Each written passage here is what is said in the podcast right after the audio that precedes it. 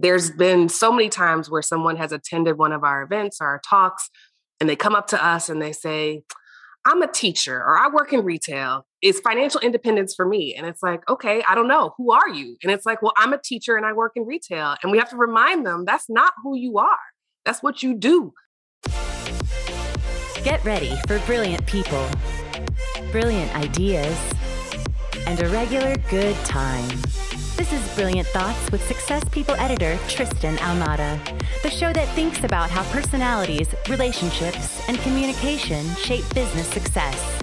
And now here he is, Tristan Ahumada. I loved interviewing Julien and Kiersten because they're not only one of the nicest couples you'll ever meet, they're smart, but they also run one of the top podcasts. I know, good friends with them, Rich and regular. Let's talk a little bit about money and the challenges we have in working with money. A lot of it is psychological, some of it we don't even talk about. But the fact that it's there means we have to take it head on. They mentioned something that I hadn't heard about, which was community normalizes the struggle and the wins and the importance of working with a community that can either help you grow into better managing money or do the opposite, which is teach you what not to do with money, which is where a lot of us are stuck in. Listen into this one. You're going to learn, take some notes. And by the way, pick up their book, which I mentioned in the podcast, and listen to their podcast, Rich and Regular. Here we go. Welcome back to another episode of Brilliant Thoughts, the number two podcast, apparently, because I'm interviewing the people that run the number one podcast for success. My friends, Julien and Kiersten, welcome. Thank you so much for being on. It's, I feel like we should have done this two years ago. Oh, I know. This yeah. feels like both very natural and also very overdue where it's like i feel like we talk all the time right. but then we've never talking like this talking like this. So like it's a good start. It's a good start. And for those of you that are tuning in only on the podcast you are missing out on julien's hat which is a happy face which i love. Yes thank you. It's uh it, it's an emoji hat it's my new favorite thing. and I have one too. Now I feel like I should. Oh, you should have wore it. Is it? Wait, no. Is it more of like a, a face that's like right in the middle? It's like hmm. no, it's a smiley face. It's just a white hat. that's cool. All right, guys. Well, look, you you run an amazing show, and it's not just on podcasts. It's on social you have a great following and you talk about money. What what have you seen has changed just over the last year? Because i feel like inflation is such a big thing that now it's affecting the banks right? And now everybody's like wait we didn't even know. It's like now we're heading into a whole different direction. We may not have a soft landing. It's going to be a hard landing. It's affecting everything. What's the biggest concern you see out there that you tackle on a weekly basis? Yeah, so I'm I'm a money nerd, like true and true. I've been studying and obsessing about money for probably 20 years now. And even when Kiersten and I met, which was around 10 years ago, money was almost like the third wheel in our relationship. It was the reason that kind of broke us up initially. It's the reason why we got back together. Um, it's the reason why we started Rich and Regular as a platform and now as a business and a podcast. Um, but we often reflect back on some of those early days and what people used to complain about. And back then, it used to be like, man, there's just not enough information, or there aren't enough people out there, there aren't enough sort of books or those kinds of things. And now I think you could argue that it's actually a little different. Like now there's so much being thrown at people. You know, I can only imagine how difficult it is or who would believe these days versus maybe a decade ago, right? Like it's it's a completely different landscape. Technology has introduced new functionality in terms of investing, new apps, new platforms, new aggregators, new currencies. Like it's it's a completely different uh, world. And uh, honestly, it's like pick a problem. Like whichever whichever angle you want to look at it, I can tell you right now, top of mind, one of the biggest things that I would say is a real issue. Not that we have to dive into it, is tech illiteracy right? The fact that everything that I just said, personal finance or financial literacy in this era is intertwined with tech literacy and right? media literacy and media literacy. You have to have all of those things in order to accomplish the goal, right? Because even the old saying of, oh, back in the days, and you know, these kids can't even balance a checkbook, right? That used to be a good diss. That's a terrible diss now because it doesn't even make sense. No one balances a checkbook. But the problem is most people don't even they don't have an app, they don't have a smartphone, they don't have the understanding uh, to how to navigate technology in order to get quick answers to the problems that they have. And so that's really, uh, I think, at the forefront that's um, impacting a lot of people these days. I hadn't thought about it that way. So if we're going to, let's say, become more literate on the tech side and on the media side, where would we start so that we can at least get to the point where we're barely at least making it? Where would that, what would that look like? Yeah, it, it kind of depends on on where you're coming from. I think the answer for us has been community, has Yeah. been small groups of very active and very enthusiastic personal finance enthusiasts that can help you kind of like we talk about on our podcast that intersection where life intersects with money Mm. versus just learning about money as a generic concept. Otherwise, you put yourself at risk for panicking over something that doesn't even affect you, something that doesn't even uh, apply to you, you find yourself panicking because that's what the media is doing. That's what you're seeing on your timeline from different various content creators and algorithms, which are biased to put that stuff in front of you. And so it really starts like with your own bank account, with your own budget, with your own financial goals, and then kind of safely sharing that with trusted community that you then find. Okay, with that, then, if I'm looking at this as a business owner, uh, I've also seen businesses, small solopreneur, entrepreneur that's growing.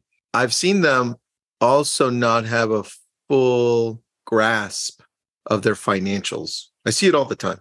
Yep. You know, I was one of those people. I'm like, oh yeah, it's, it's, it's important. I'm just making. I need to make more money. That's what the problem is. I need to make. It'll take care of itself. And you're smiling because you know it's like. It's Oh like, yeah, I used to be that person. Oh, it's April. It's about to be April. So Yeah. yeah, tax season's coming up. I used to have the same gut feeling where it's like, oh my gosh, every year is the reveal of how inadequate I feel about what's happening with our business. That's a lot of people, man. It's a Oh, lot yeah. of people. Where where do we start with something like that? Break down what this looks like, either of you. If I'm looking at this on uh, tech side, what tech do I bring in to help me so it's more automated?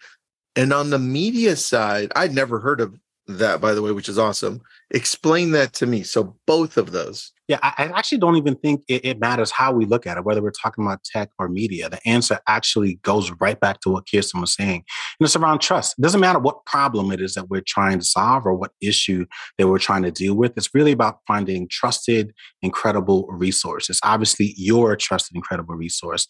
The success community is a trusted, incredible resource. We like to think of the little community that we built with our podcast and our broader platform as a place to do that. Now, what we need is to ensure that we're constantly engaging with those people and that we're willing to be vulnerable whenever we come into those issues. And again, not to sound what Kiersten always says uh, or calls woo woo, but we really are, I think, suffering from an absence or a breakdown of community. So many of us are struggling and we don't want to share the fact that we're struggling. We don't want to share the fact that, you know, we're not earning enough income or that we don't thoroughly understand uh, the way that the tax systems works. Or we don't want to share the fact that actually my partner and i are having trouble with our relationship. Is having a negative impact on my ability to scale that business and so on and so on right? You need community. You need people that you can say hey man this is what i'm going through.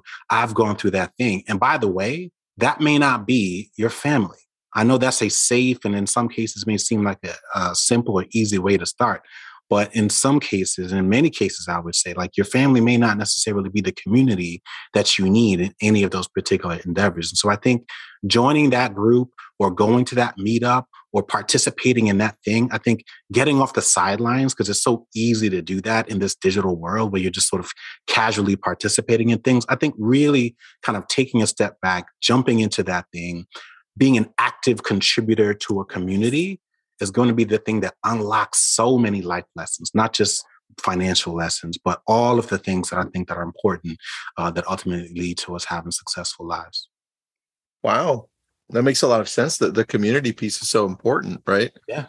All yeah. of a sudden, yeah. As I'm as I'm thinking through what you just said, the community that you're part of, or that you're not part of, but in, in this one, in this case, that really defines how you look at everything else, including money, right? It does. It does. There was a re- there was a study not too long ago that talks about how people judge their financial standing based on their peer set, based on the group that's surrounded them. And so if you are making $400,000 in Silicon Valley where everybody else makes $10 million, you don't feel rich at all. Right. Even though in a city like Atlanta or Tulsa, Oklahoma or Birmingham, Alabama, you're the king of the castle making $400,000. And yeah. so part of what community does is normalize not just the wins and successes, but also the struggles.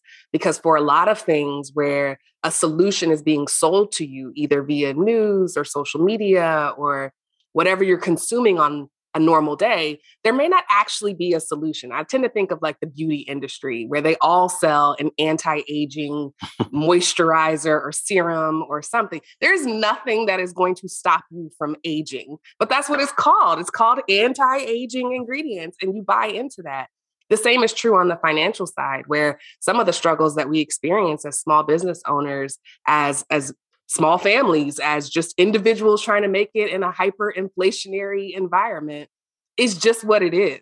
And that part of being community helps you normalize that, come up with more creative ways to deal with it, whether it's sharing resources or learning about a new tool or a new product, whatever it is. But it's not it's not promising to like make it go away. It's yeah. not because some of this stuff is just it's just the moment that we're in.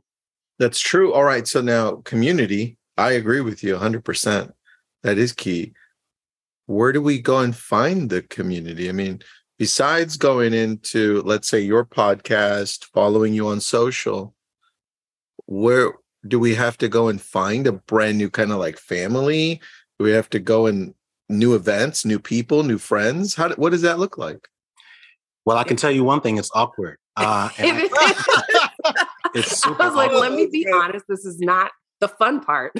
Making friends as adults can be very awkward, especially if you're trying to make friends around a like minded value like yeah. frugality or retirement or financial freedom. Like yeah. it can be a little awkward, but you have options. And we actually have a chapter about this in our book, Cashing Out, where you can either do digital. You can find friendships and community digitally using Facebook group, discords, hashtags, simply by tweaking the algorithm to like things that you're interested in and seeing more interested in seeing more of. That helps to surface people that can be in your community. Right. And then you can do an in real life version of this, which is attending meetups, which is making friends with, you know, local people at the baseball game. It's starting conversations with strangers at a coffee house. And I know this is all very weird post COVID, but like this is kind of what you have to do. And then our favorite version is a, a, combination of the two. So you might meet somebody online, you might interact with their content, you might join the same webinar, whatever it is. And then you find out that they're at a conference and you make plans to meet there, right. or you host a meetup and say, hey guys, I'm going to be walking this trail at nine o'clock, would love for people to join me it requires vulnerability it requires putting yourself out there but the benefits of it are just far beyond anything that doesn't include like that human aspect. Yeah yeah even in our own lives i mean the difference is really clear between when we find a new topic and we just sort of stay within our own little bubble and the comfort of our home and we don't really share this interest with anyone versus when you take that first step and you join that online group or you attend that meetup like it almost as if it just magically unlocks the learnings and makes you go from someone who was just an admirer to a practitioner. And that to me specifically when it comes to like things like investing is so important because there's a big difference between learning about investing and all of the different ways to do it and actually knowing what it feels like to lose money or what it feels like to get money that you didn't have before. Like that is almost like the, the that's like 80% of it. You know what I mean? You can learn about it, but you also need to know what it feels like, what you need to be thinking more about, what you need to be reacting to, what you need to relearn. And you only get that from actually doing the thing. Mm-hmm. And so mm-hmm. that's why community is so important because it normalizes what those processes, what those feelings, and, and, and what all of those emotions uh, should should be, um, what you should be paying attention to. Yeah, that, that's very true. I'm looking at your book right now on Amazon, Cashing Out Win the Wealth Game by Walking Away. Yeah. I haven't read it yet. I just added it to my cart. Tell me about the the second part to that. Win the wealth game by walking away. What do you mean by that? Well, uh, the book is really about, very similar to our podcast, It's really about the intersection, right? And so our book, uh, Cashing Out, is about money at the intersection of work. And we're specifically talking about money from the perspective of Black professionals, right? And so when we talk, uh, look at that subtitle and we say, win the wealth game by walking away, what we're really highlighting is some of the other uglier sides of work and money that unfortunately disproportionately uh, affect these communities. So things like the racial wealth gap, things mm-hmm. like the racial income gap, things like uh, the sandwich generation, which is this idea or this label used uh, for people who are financially responsible for supporting children under the age of 18, as well as adults who are over the age of 65. You can imagine it's very difficult to apply the basic fundamental rules of personal finance when your money is sort of being spent or drained in both directions. And so the idea is to say, hey, these general rules of personal finance did not account for all of these other things. And so if you're affected by these things or if you're mindful of those things, these are actually the rules and what we call the rituals that you should be paying attention to in order to help you win this game. Yeah. Got it. Okay, I like that. So you touched on something that uh, a lot of people in in in the US don't talk about if they're not your skin color or my skin color, right? I'm Mexican. Yeah. Mm-hmm. And that's the racial racial disparity like of, of money. Yeah. Most of us didn't start with a leg up, right? No. And that's a difficult conversation for some people. They're like, "Yeah, well, you know what? Well, now you're starting off, right?" How do you talk to that demographic so that they bust out of that mental uh, challenge or rut they're in? Because I know coming in, I didn't know what I didn't know. That's why I love the word community, by the way. Yeah. It it showed me, I was like, that's possible? You know, I thought I thought the max was gonna be this sounds weird, but I thought I'm gonna start a gardening business. This is so weird, right? I'm Mexican. I'm gonna start a gardening business. My wife always brings this up. And I'm gonna have like four or five gardeners. I'm probably gonna make like 80 to 100,000 a year. I got this down. That was the epitome of success for me, right? How do you have this conversation and break through all of the mind barriers with this demographic? Who it's it's a it's a process. It's a long process, and it starts with asking a different set of questions. Right? It's really starting to help people get out of their own way by recognizing and showing them how to recognize that they don't need to learn anything else. They actually need to begin the process of unlearning. Yes. And the only way that you get to that is by asking them questions that they haven't really thought about. There's been so many times where someone has attended one of our events or our talks, and they come up to us and they say, I'm a teacher or I work in retail. Is financial independence for me? And it's like, okay, I don't know. Who are you? And it's like, well, I'm a teacher and I work in retail. And we have to remind them that's not who you are. That's what you do. That's what you do for a living. That's what you do in exchange for a paycheck. But that is not who you are. You have to really do the work of discovering who you are. And then you can kind of back into a number or a lifestyle that matches that person. But a lot of us have skipped over the part that acknowledges that we're a whole human and maybe working nine to five and commuting two hours each way isn't who we are. And that's why we're so miserable because we are living outside of ourselves 40 hours a week. That's so good because that is true.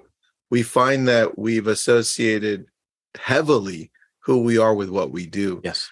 Help me hack it for listeners. Even though some of these listeners are solopreneurs, or entrepreneurs, I still think there's there's still a ceiling in their head. Oh, absolutely.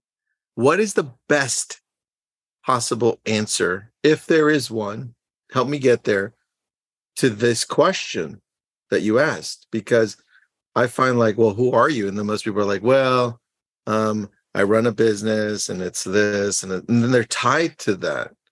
What's the best possible answer for this? Is there one? so I can tell you some hacks that I use in my head. One is just getting really good at observing your own thoughts. So you can call this mindfulness, meditation. I'm not saying you have to do it the way that, you know, you see on TV with your legs crossed and you're oming to death, but like being really good at observing the thoughts. This is one of the unique parts of the human brain is that we have the observer capability where we can look and be like, "Oh, that's what I'm thinking right now." So learning how to observe your thoughts and really tracking what thoughts are going through your head. You can do this through, again, journaling. You can do this through just standard meditation. But being able to capture the moments where you're either doubting yourself, being mean to yourself, questioning yourself, or just not feeling good about what you're doing is the first step. And then I think the second step is really asking yourself, who you would be if no one was looking. Yeah. What kind of things would you do if you couldn't tell anybody that you did them, right? That helps you identify where you're doing this people pleasing. I'm acting this way because I think that's the way a mom is supposed to behave, or I'm acting this way because I think that's the way a business owner is supposed to behave.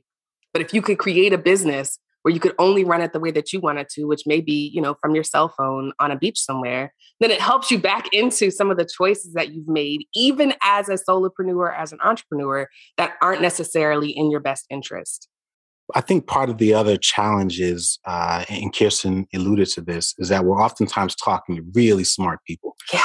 Right. We're talking to the best of the best. They're hardworking. They've already advanced in their careers. They got everything that they ever wanted. And so um, it, it's very easy for them to kind of pick apart your argument or your advice. And so, in those cases, what we find is actually really, really powerful is we stop centering these issues um, as a financial literacy issue right? Because this isn't in many cases a literacy issue. We all know that we should drink more water and eat more green vegetables, but that's not going to stop us at the end of the day from pouring a bourbon neat and eating a burger, right? We all know that we should probably not spend as much money, that we should probably uh, save and invest a little bit more, that we should probably learn a little bit more about how some of these things work because we know that has the potential to unlock unlimited potential in our lives, but we don't do it. And the answer is not because we don't know better, it's because there are social and cultural forces that shape the way that we think and the way that we make decisions far more than our brain's capacity to actually understand what to do. And so what we found is very, very powerful to stop teaching and to just start living by example. I think having a financial role model, someone that says, well, this is actually what a rich life looks like. This is what freedom looks like. This is the ease or the, the, the ability to navigate some of these really difficult issues looks like. And when people see that, all of a sudden the, the, excuses that were self-imposed all of the limitations about what's possible oftentimes become real especially when they can relate to the person that they're looking at. And so what we're trying to do in many way, ways is not necessarily to say hey be like us but it's a matter of saying hey we believe in community so let's act as a lighthouse. You see us meet everyone else who's just like you right you may and they're all at varying degrees of success and i think when people see that the light bulb goes off, all of a sudden it becomes real and they find themselves wanting to sort of take action on the things that they already knew to be true. Mm-hmm. Mm, that's so true. We get in our going back to how was this part started, we get in our own way. For right? sure. For sure. All right.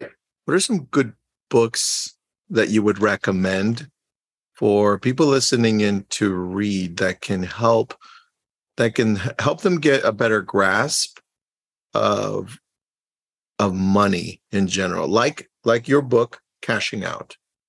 Yeah, so I think uh, there's several, but I think one in particular that is a favorite of ours is called A Simple Path to Wealth. It's by uh, an author who has turned friend, uh, J.L. Collins. Um, it is exactly what it sounds like. It is a refreshingly simple take on how to build wealth uh, in a sustainable, easy to understand way. Uh, and by that, I mean, it does not look or sound like 99% of the complicated whiz bang, you know, Wolf of Wall Street stuff that so many of us have been led to believe. Like that's one way of doing it, but the vast majority of us can't actually do that. Um, his approach, and very similar to our approach, uh, is really centered in the idea of simple, consistent investing. And uh, he really, really makes it easy. And so it's a bit of a cheat code to uh, building wealth uh, sustainably in this country. I have one to add for the people aspect, which I think helps with money, but it's called Set Boundaries, Find Peace by Nedra Tawwab. And she is a therapist who has worked with hundreds, maybe even thousands of clients and has found these patterns that people have around setting boundaries in their life. And I think in reading it, it helped me one redefine what a boundary was, but it I could apply that same knowledge just in my personal relationships to my finances to understand where my boundaries were there and it opened up a new realm of possibilities both on the earning side and the saving side. Do you think on that that that is the biggest challenge that we find in dealing with money like the psychology of what it means to have money, spend money, all of that? Yes. Yeah. oh, sorry. no, I, I, I do. But and but I also think that we need to be a little softer on ourselves. Like it's really hard because it's very complicated, right? And and the reality is we also live in a hyper uh, consumeristic culture. And so it is very, very difficult to ignore temptation because it, there's a reason why like the food looks so good and the video on that vacation looks so amazing. And the filters. And that filter and that towel looks so soft. Like it's very, very difficult. And that advertisement seemed to come at the perfect time.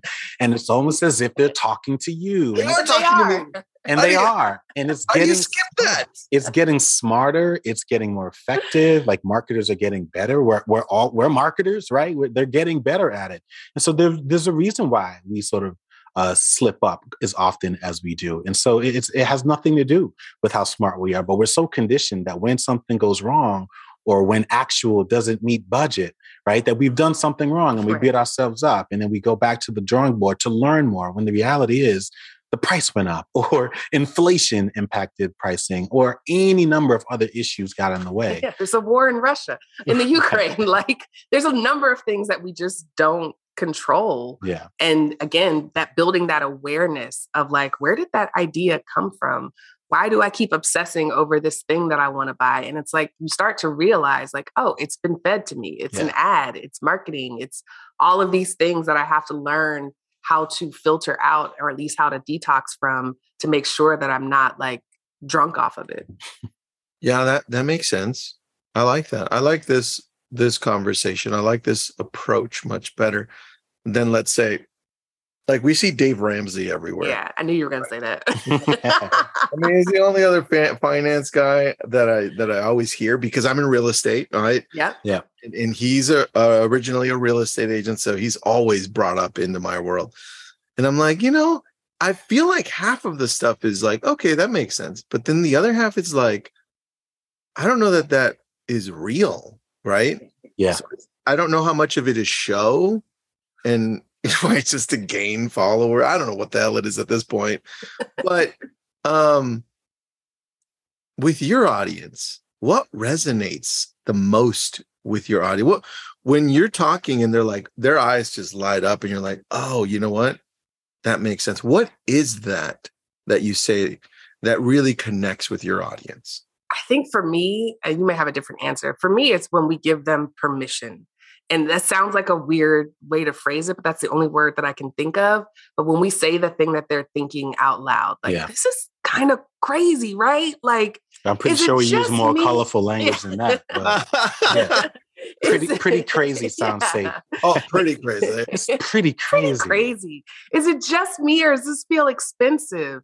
Or do you remember a time where you know, being a bridesmaid didn't cost you $4,000 and like eight days of time off. Like, do you remember when you could affordably take a vacation? Do you remember what it was like to have more money at the end of your paycheck? Like, we just start asking the things that they're thinking that they somehow feel ashamed or stigma, or, you know, in some cases, they feel such survivor's guilt that they don't want to complain. It seems like a too first world of a problem to complain about the fact that you may be middle class and still feel stretched.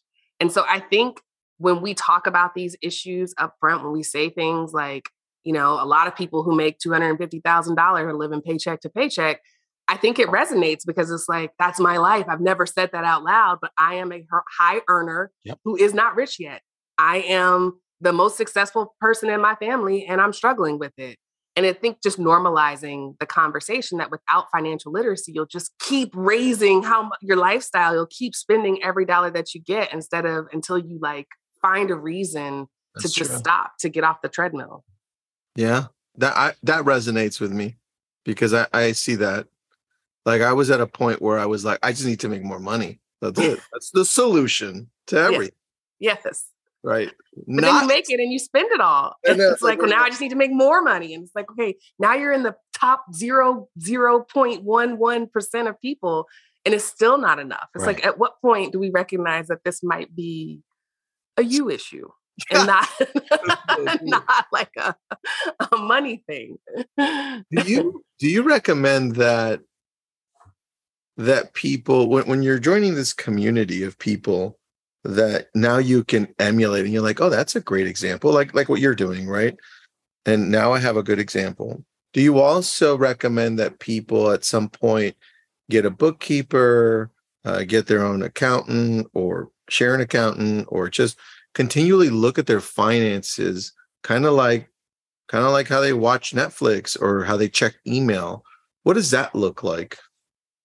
Yeah, so we don't do a lot of like business consulting with people, but in general, like we're certainly always advocating for the power of simplicity, right? I, I think these days, going back to what we were saying earlier, there's so much stuff. Like, don't Google anything because if you Google it, you know you are going to be bombarded with 15 to 20 different options about that category for the next three days, right? And so it just leads to more and more confusion. Well, oh, I thought I found the solution to my problem, but then I saw an ad that literally told me the thing that I saw wasn't going to fix it. And so you just cycle of constantly learning and reevaluating different things. It just repeats itself. Um, and I think the same is true in our personal finance. I mean, again, a lot of times this has very little to do with learning, right? Like obviously for a lot of people, overcoming the literacy hump is real. Uh, but once you've solved for that, it's really about getting in there and knowing what it feels like to get money and lose money. Like once you sort of build that muscle, and then it's just a matter of like being consistent and continuing to do it over a period of time. And when it comes to entrepreneurs, like it's really just about keeping things simple. Focus, focus, focus on the core business model and try your best not to get distracted because there will be distractions. You're going to get some new money and it's going to feel like, well, that could be the new primary driver. And you take your eye off the ball and you're constantly, constantly going uphill instead of like at some point being comfortable with just hitting and putting that thing in cruise control. Mm, that's a, that's a really good advice, man. I like that. I, am I'm, I'm talking to myself a little bit. I feel like you were talking to me. I'm like, shit, how did she know? It's there's a lot. It's a lot, man. There's a lot. But but I, I I try to look at it on the positive side too, which is to say that it's never and this isn't to be flippant for anyone that's out there struggling, but it's also never been easier to make a buck. It's never been easier to invest that money. It's never been easier. And that's part of the challenge. We've got so much to choose from. And again, to bring it full circle, that's where community comes in. You've got some people that you can bounce these ideas off of to be able to say, hey, well, this is what I've done, or this is what I've been doing, or I tried that thing and it didn't work out. Doesn't mean that you follow it, but at least you've got a different perspective outside of just the content that's out there and advertisements and all those things to help uh, sort of throw some of those ideas against the wall. And so, um, yeah, I think I think that's to, to an extent we're all in the same boat. You know, it just yeah. it just kind of depends on on the angle you're looking at it. All right. Well, with what's happening, our current financial atmosphere, what should we be worried about when it comes to money? Just for 2023 and maybe a few more months after that, like what stands out for you? Because there's a lot going on. Everyone's worried about well, how how does inflation work now with the banks dying and then yeah. the government stepping in and saving everyone again? It's like, is that healthy? Is that going to cause more inflation? What should we be worried about when it comes to money? I think the number one issue most people have is that they just don't make enough of it, right? I think a lot of us are trying to solve some really difficult problems, but we don't have enough money right? We don't have enough to invest. We don't have enough to cover uh, our bills and to have a strong sense of financial security. And so I would say the first thing we need to focus on is to ensure that we have the skills or that we're developing the skills to ensure that we can continue to earn uh, enough money, if not more than enough money for the foreseeable future. And I know that sounds, you know, optimistic or, you know, like easier said than done, but that is the reality for most people. You just don't make enough. It's not that you don't know how, but it's that you you, you you've locked yourself into one source of income or one way of doing things instead of looking at the full breadth of opportunities out there. We tell people all the time, your salary is not your ceiling. Your salary is just the budgeted amount of money that you agreed to to do a particular line of work but there are more hours in the day. There's more wealth to be unlocked in your mind. And so there's a lot of other things that you can do and should be doing to increase your earning potential. And again, that's true in personal finance and it's true in business. Revenue, income solves a lot of problems. There's still a lot of other things that you need to do, but like it starts with income. So I think making sure that you're putting yourself in a position to earn as much as you can, I think is top of mind. And once you get that, quite honestly, you could ignore you know 90% of the stuff that the media is sort of shoving down our throats right now. Like it's it's distraction it's hysteria uh, and by the way it's designed to help make them more money right? It's designed to keep your attention uh, and to get you to click and to get you to stay here until the next break so that they can make more money. And so for most of us mind your business make as much money as possible and i think you'll find yourself in a better situation um, in the future if you do that yeah, I, I along those lines, I think even if you're not thinking big picture in terms of how much income you make over a year, your ability to deal with a sudden loss of income is going to be a crucial life skill going into the next, I would say, 18 to 24 months. Sure. Whether it's because of a layoff or because of a bank delaying your withdrawals or because whatever happens, you could be disabled or sick and out of work. You need to have a plan in place or an emergency fund or some, some sort of safety net that you have created, not one that you're dependent on a government or some other institution to provide for you, something that you've created that allows you to kind of soften that blow and make it through a sudden loss of income for a substantial amount of time. Okay. I, I, I agree with you 100%. How do we then improve our skills? Where do we go to? To because everybody has different talents, right? Where do you suggest they typically go to improve these skills that they already have? Is it going to find a community that's similar to that, or do they have to go back to school? Do they go to YouTube? What do you typically see as the best practices? Yeah, YouTube is a vast resource that I find to be most helpful, more so than than some of the other social networks, presumably because YouTube is a search engine.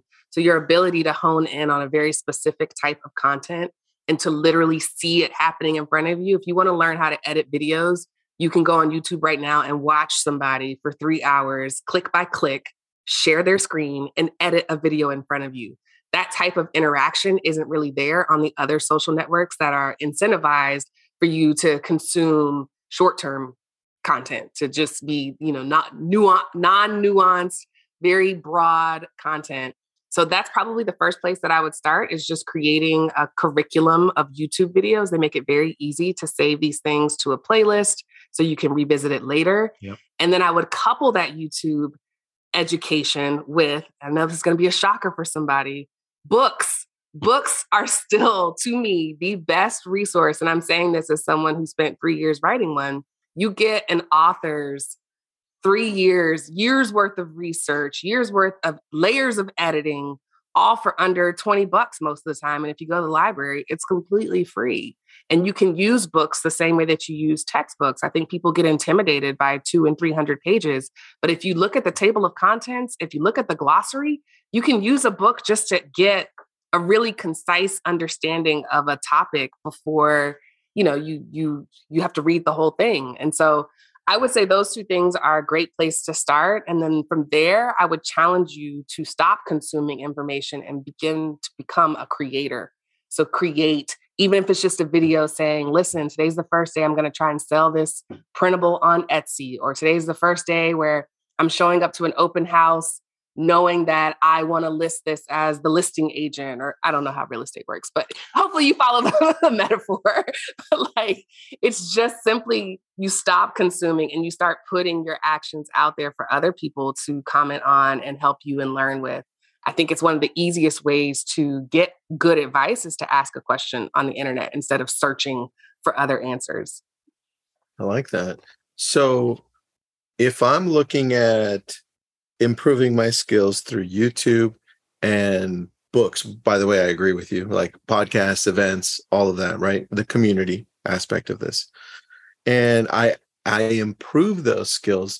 How do I go then and improve my mindset skills so that they match what I'm learning. Because a lot of times we're like this brilliant, but we just don't believe that we can do it. We're right here. Yeah, yeah that's a that's a, a harder um, hurdle because a lot of people don't think about their brain as a muscle the same way that we think about the other muscles in our body. We are completely okay with going to the gym and doing leg day and arm day, but when it comes to your mental health and your mindset, you don't put that same rigor into your brain. And so I think at that point, it becomes a matter of pruning. Like when you are trying to develop a positive mindset and a successful mindset, you really have to become aware of what's dragging you down. Yeah. Like to your point, if you have done the work and you've got the smarts and you believe everything that you've read and learned, but then you go out into the real world and you experience your first bout of rejection or doubt from a loved one, then you've got to start figuring out like okay well that's the next part i need to unpack is like why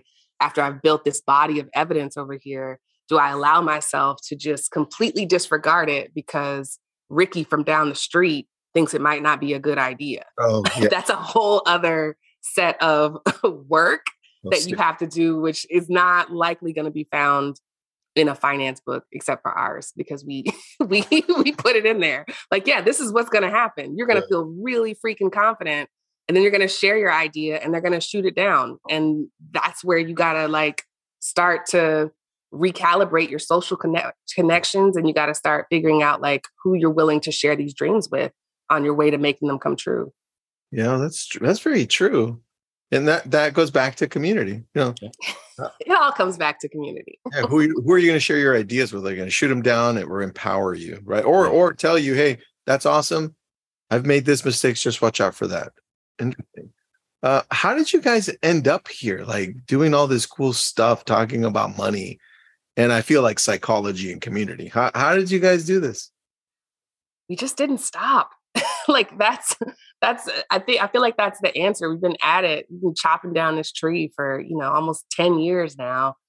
And we just didn't stop. Every time we hit a roadblock or a hurdle, or we felt like this may not be possible, we would go back to our community. We would talk to each other. We would look for new stories in books. We'd look at historical figures and say, it's actually possible. We just have to change something up. Um, I don't know if you have a more like specific example. That feels very like woo woo, law of attraction. But how did you guys meet up in the first place? And then how did you decide? Let's talk about money. Yeah. So the short story, the short um, disastrous version of the story is that we, we met at work, right? We we started on our jobs working for the same company. Uh, we were on the same team, and so we where, actually. Where'd you guys? Where, where were you guys working? So we were in the hotel industry. We worked for um, uh, IHG. They have their North American headquarters here in Atlanta, and we both, you know, you start you get that big job, and for both of us, this was the job. This was the one that's going to change it all. To your point, you want to be the landscaper, make eighty to one hundred thousand dollars. Life couldn't possibly get any better than that. And at the time, like that was basically where we were, and we were traveling half the time, all around the country. In some cases, she was traveling international. And we were young, hot shots for about three to four years. And then reality started setting in. All of the sort of drama and trouble that a lot of people experience uh, just by uh, being in corporate America, uh, getting older, starting to realize that, you know, you're being asked to do even more and it just after a while just starts to weigh on you and um, you start to realize that hey like i don't know that this is a game uh, that that i can win anymore or that i even want to keep on playing um, but you know, we hit it off pretty quickly. We ended up taking a vacation, and uh, I think we we did not think that part through because we said, well, we're going to split it. And after a while, I was like, well, how are you gonna how are you paying for yours? I, I mean, I know I'm paying mine off. You know, when we came back, like I want to get back to you know, I had a great time, but like uh, it's, it's going to be peanut butter and jelly for the next couple of days because we were balling out uh, on that vacation, and she was like, keep the party going. What do you mean? And so it was really interesting. We got into this big argument um, when we realized that we were, I guess, financially incompatible in that moment. and uh, we ended up breaking up. And then it took us a couple weeks for, to realize and say, well, that was kind of silly. Um, not only do we like still have feelings for each other, but like I wonder how many other people are breaking up over really silly reasons like that. And that's when we started having more transparent and uncomfortable conversations with people, which then started unlocking all of the other issues that were getting in the way of why people were not achieving their financial goals. Mm-hmm. And it's all of the things from, well, you know, I, I while I make enough money, I can't save as much because I bought this really big house, and so ugh, I'm kind of stuck with that. Oh, and I got this really expensive car, so I'm kind of stuck with that, and that's a really important part of my identity. Or oh, I'm really stuck because I went to this these schools, and now I've got all these student loans, and all of these issues started piling up when we started realizing that so many people were struggling. That on the outside looking in, they had the big job, they had everything you would want the big house and the car. But underneath it all, there was little to anything left over, and they were still drowning in debt with no plan moving forward. And we said, we don't want to be that. Let's do things differently. We started having more uncomfortable conversations um, and started sort of double teaming our debt payoff and learning about money. And so that sort of led us to where we are as we wanted to share everything that we've learned. How did you transition to deciding that you wanted to put it out there and help others. What was the first avenue? Was it Instagram? Was it a book? What was it? It was a blog. It was, blog, it was yeah. an old school blog. This is oh, back damn. in 2017. And we had an Instagram, but Instagram was still largely just a photo sharing app. Nobody was using it to learn or like it was truly a social network. You just join to see you know what your friends were doing on a tuesday cool. and that has since evolved since we you know joined it and our platform and our audience there has grown but it started as just a blog where we could tell stories and show people that this is a normal way of living too like it, we don't just have to do the extreme versions of budgeting or the extreme versions of wealth building like there is a there's a nice middle ground that you can find and here's where we're going to write our story I like that. And then from the blog, what happened? Like, what what what yes. did you decide to decide to do after? So we went from the blog to saying, well, you know what? There are only so many people that are willing to read uh, these stories. If you want to reach more people, you need to meet people where they are. And people like to look at content. They like yeah. video and we saw the current landscape and we saw what people were doing uh, and we said well that's cool but we wanted to do things differently. And so we got really creative and said well how do we make our video content look and feel uh, like something that we would want to watch? And so we love and still love things like travel television and food tv uh, love anthony bourdain and all those things and we said well what if we rolled in financial lessons into a dinner? Like i'll make a meal We'll sit here, we'll talk about, we'll enjoy the meal, and then we'll sort of talk about uh, financial content and careers and life and all of the other ways that money sort of intersects with our life. And we call it Money on the Table. That turned into a video series. Uh, we've now done two uh, two seasons now. In the second season, we traveled to six different uh, parts of the country and had similar conversations with friends and experts on different topics. That's cool. Um, and so that all then turned into connecting with Success Magazine and saying, well, not everybody's on YouTube. Not everybody reads uh, a Some blog. People like Some people like podcasts. and so let's see if we can find this other way uh, to meet them. And so between that, between uh, becoming published authors with uh, Penguin Random House, uh, our video series, our podcast, uh, and our book. Like we are pretty much addressing this at all angles. From time to time, we even go meet people and do speaking engagements uh, to talk to them uh, in public. But um, it's it's a pretty fun. It's been a pretty fun ride. We get to talk about uncomfortable things like money, um, and we actually kind of enjoy the process. And so I think just the act of making it a little bit more accessible and more relevant and relatable for people, I think is is half the battle. And just getting them to care about something more today than they may have the the day before. Mhm. That's cool. All right, where do we follow you? Where what social channels are you most on? And of course, we know your podcast, right? Rich and regular. Yeah. But where do we follow you? Yeah, so we're probably most active on Instagram at Rich and Regular. We also have pretty active Facebook, Twitter, and YouTube, all at Rich and Regular. And then our website is richandregular.com. I'm going on YouTube right now because I don't think I had you guys on your Rich and Regular. I, Oh, yeah. I had you on Instagram. Yeah, I knew it. I wasn't on. I just subscribed to your channel on YouTube. We'll take Thank it. you. And regular. Work's done. I can clock out for the day. That's it. You're done. And I had visited your website. I'm looking at it right now. We can order your book there. You've got your YouTube channel connected and you've got some blogs. I love it. Yeah. Well, you guys are still blogging. I like that. And you have a newsletter. All right, tell me about the newsletter really quick. yeah, it's not as active as it should be, but it's uh, the place where in your inbox we're telling stories and we're pointing you to all of the content that we've done. We often share content that we have created with other creators that just doesn't live on our platform. So podcasts like this would come in our in our newsletter. And then at the very end of our newsletter is what I call brain candy, where I share the three or four best articles that I've read this week that point out a really interesting financial topic or have an interesting financial lens to them. So it could be stories about, you know, elite athletes who are now struggling with identity because they can't run anymore, or it might be that parents are moving in with their kids now, like the trend has reversed. So whatever I'm finding out in the world of media that's interesting, I kind of curate and put at the bottom of our newsletter. I like that. That's such a good idea. A brain candy. Very, very good. I like that. All right. Next time, I want you to wear the happy face hat. I know. I'm sad I didn't have it on. Now I have to go get one. we'll send you Yeah, one. we'll send it to you. Thanks, guys. I appreciate you being on. Thanks Thank for you, man. having It's us. been great. Those are all the brilliant thoughts that we have for you today. If you like what you're hearing, drop us a review or just tell your friends. This has been a Success Podcast. Head to success.com slash podcast to hear more just like it.